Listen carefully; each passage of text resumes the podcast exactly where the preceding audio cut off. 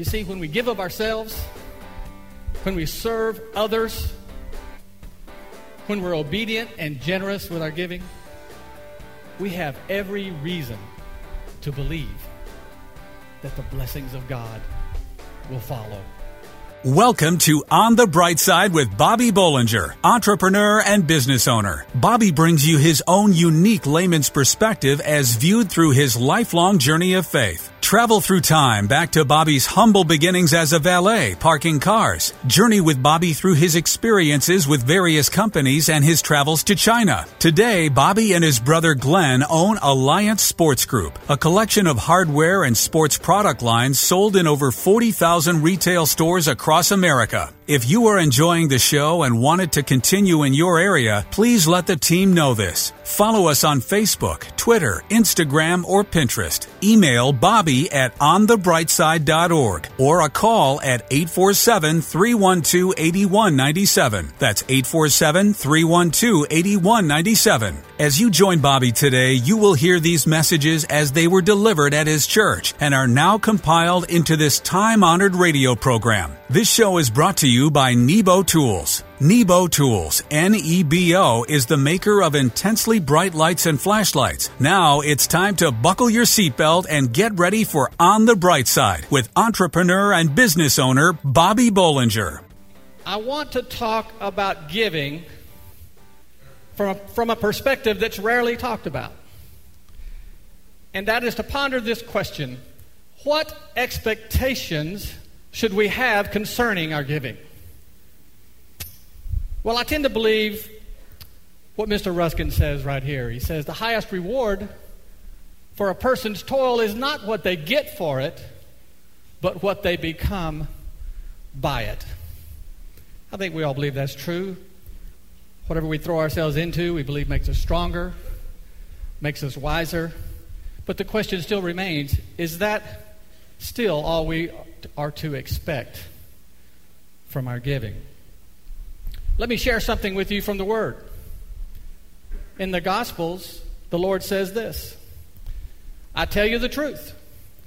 No one who has left home or brothers or sisters or mothers or fathers or children or fields for me and the gospel will fail to receive a hundred times as much in this present age, and with them persecutions, and in the age to come, eternal life. But many who are first will be last, and the last first. Well, it so happens that the Lord said this to his disciples right after his encounter with the rich young ruler who, if you recall, wanted to join up with Jesus, but when faced with the decision of giving up everything he had, he couldn't do it and he walked away. But I'm fascinated by this passage because I believe it destroys any notion that people, some people would say, or some teachings would have us believe that we are never to serve God with an eye toward reward. That all serving and giving is meant to be without any expectations. Well, let me tell you something. I think God knows us better than that. He knows that we're creatures who desire results from our actions in our life's work.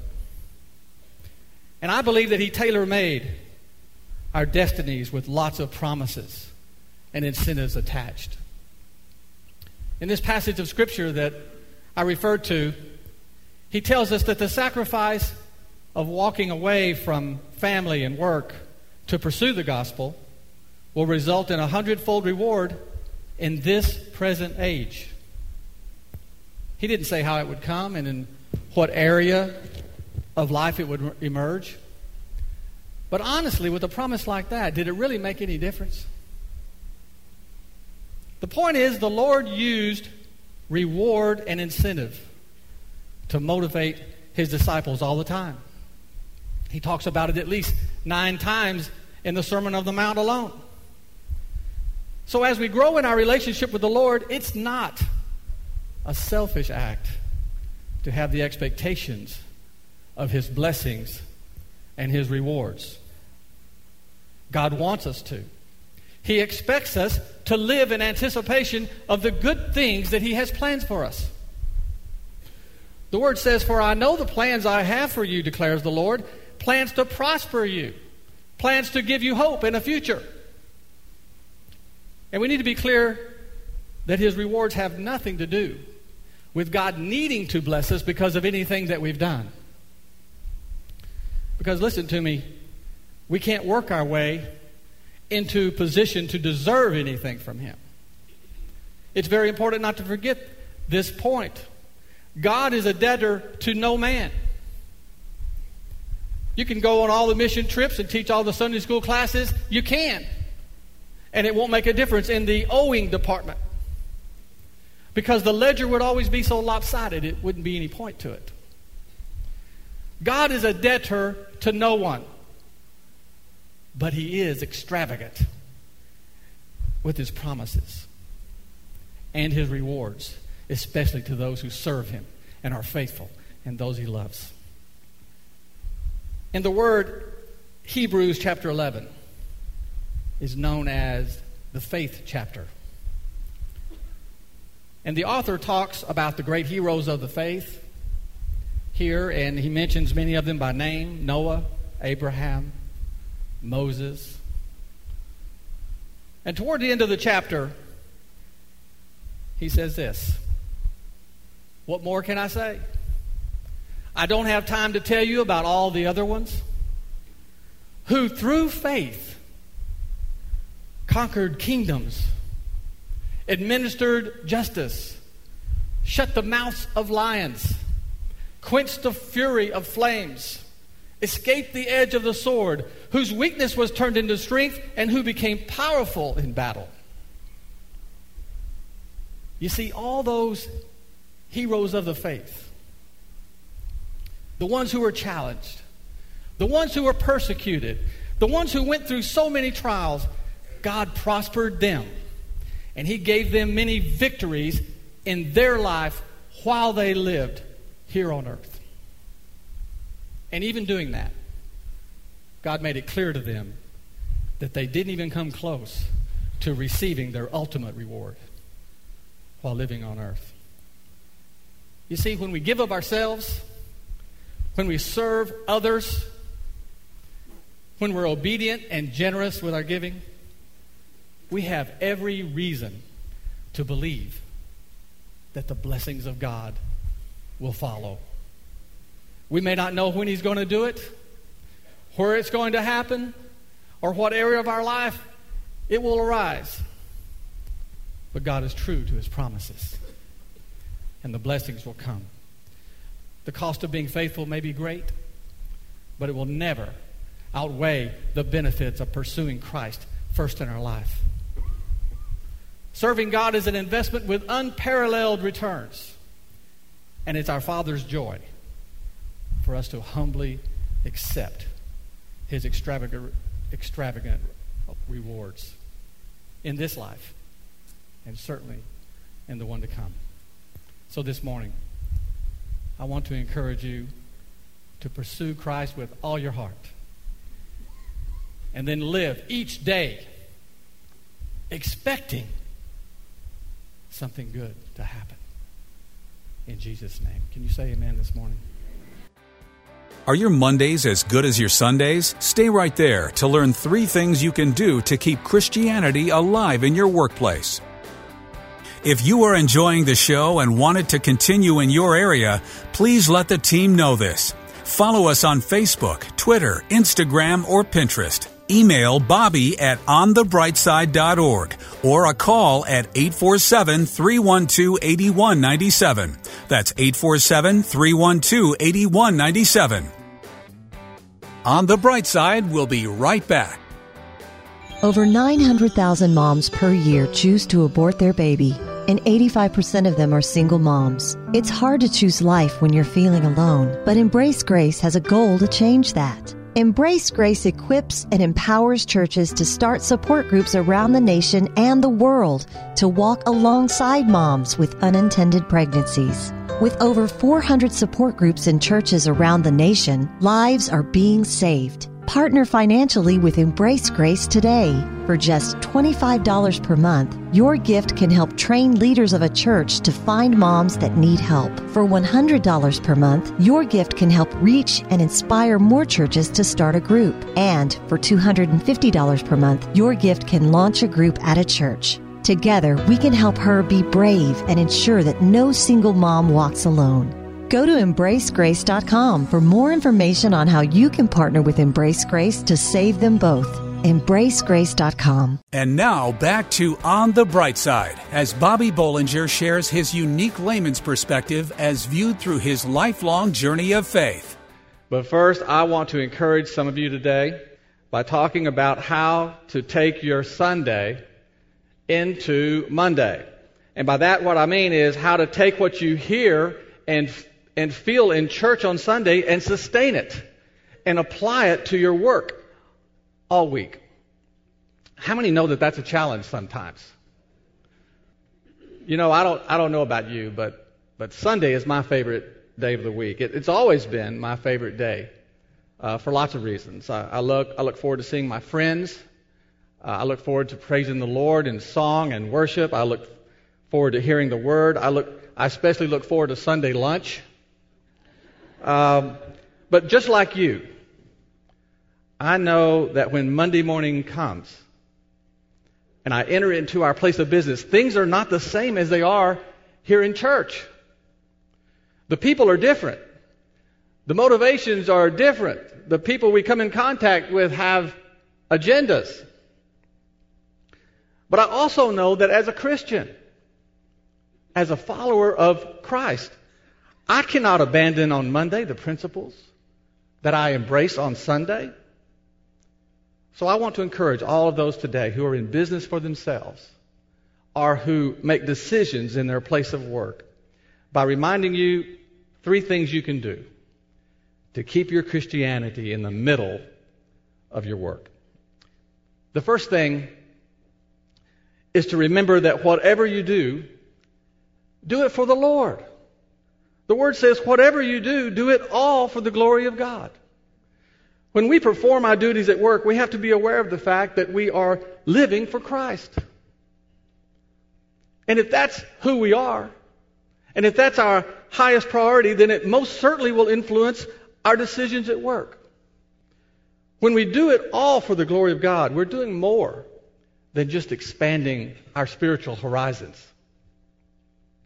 Having that mindset is teaching us the kingdom mentality, where every decision is meant to be in perspective to not just our goals, but His. Does that mean that we approach our job with our head in the clouds all the time? No. It doesn't mean that. But it does mean that we acknowledge that our work and our decisions at work have a greater purpose than other people think.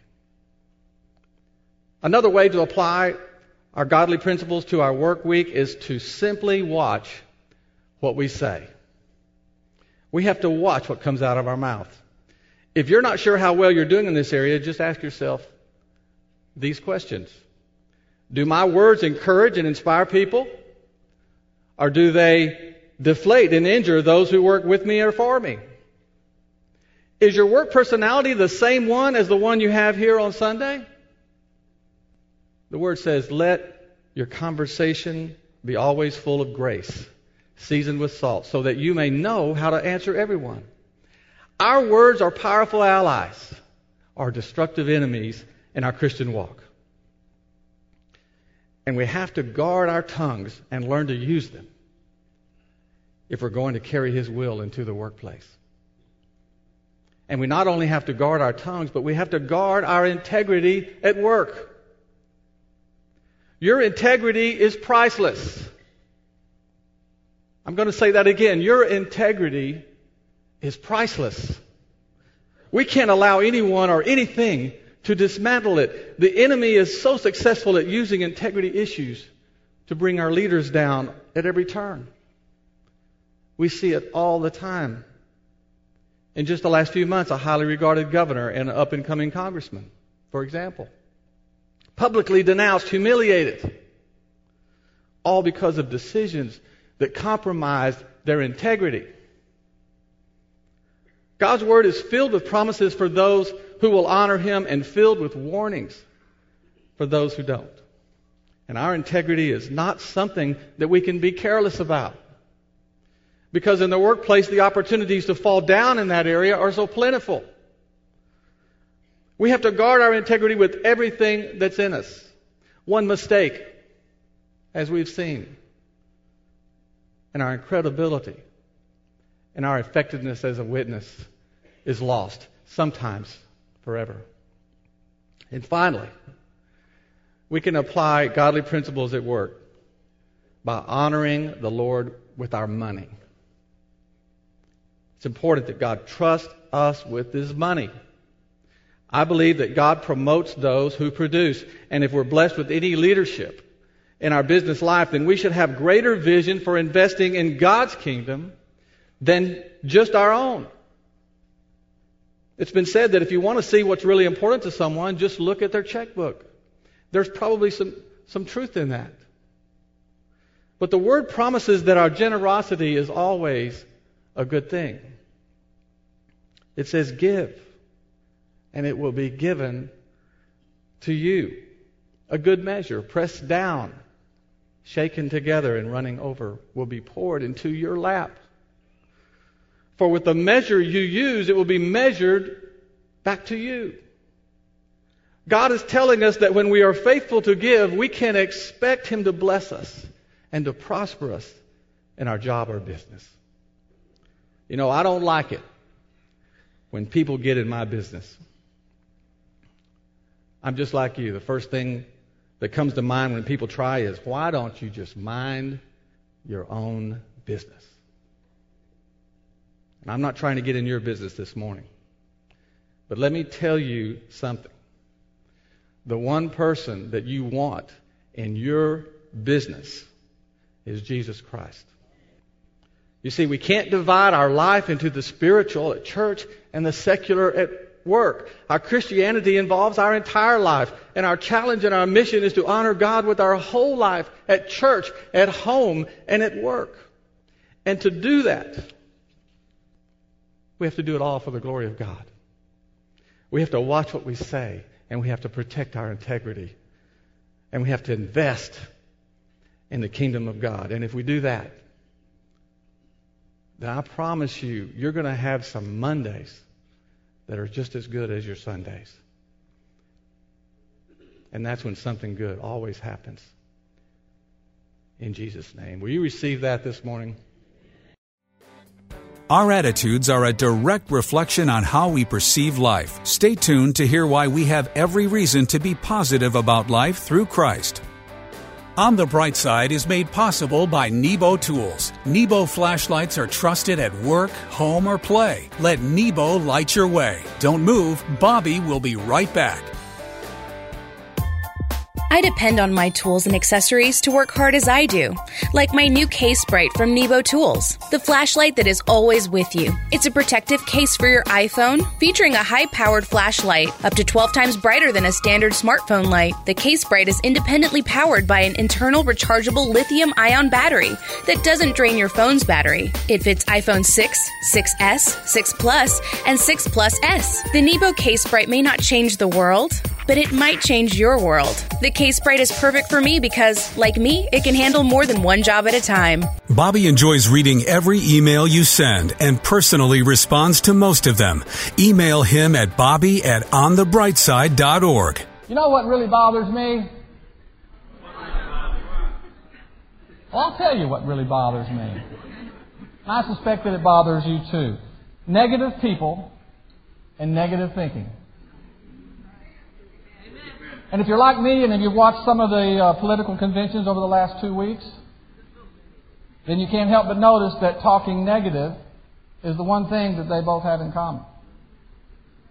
I mean, it's sad, but it's apparently true that the media experts have found that negative advertising and tearing down your opponents is more effective than just putting out your own message. But it's not just politics. The truth is, most media outlets thrive on the negative message. Tabloid magazines have the largest circulation. The entertainment gossip shows are among the most widely viewed, and all because they exploit everyone's faults and their failures. And there's just no getting around it in our society today.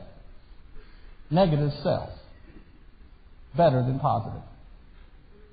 But you know, we may be surrounded by negative, but that doesn't make it right. Because it's not a Christian characteristic to tear someone else down, to build someone else up. And I believe that God not only intends for us to live with a positive attitude, but the Word reveals over and over to us that He responds to and is attracted to positive people. In the Old Testament, Joseph had plenty of reason to be negative. His own brothers sold him into slavery. My brothers probably wanted to.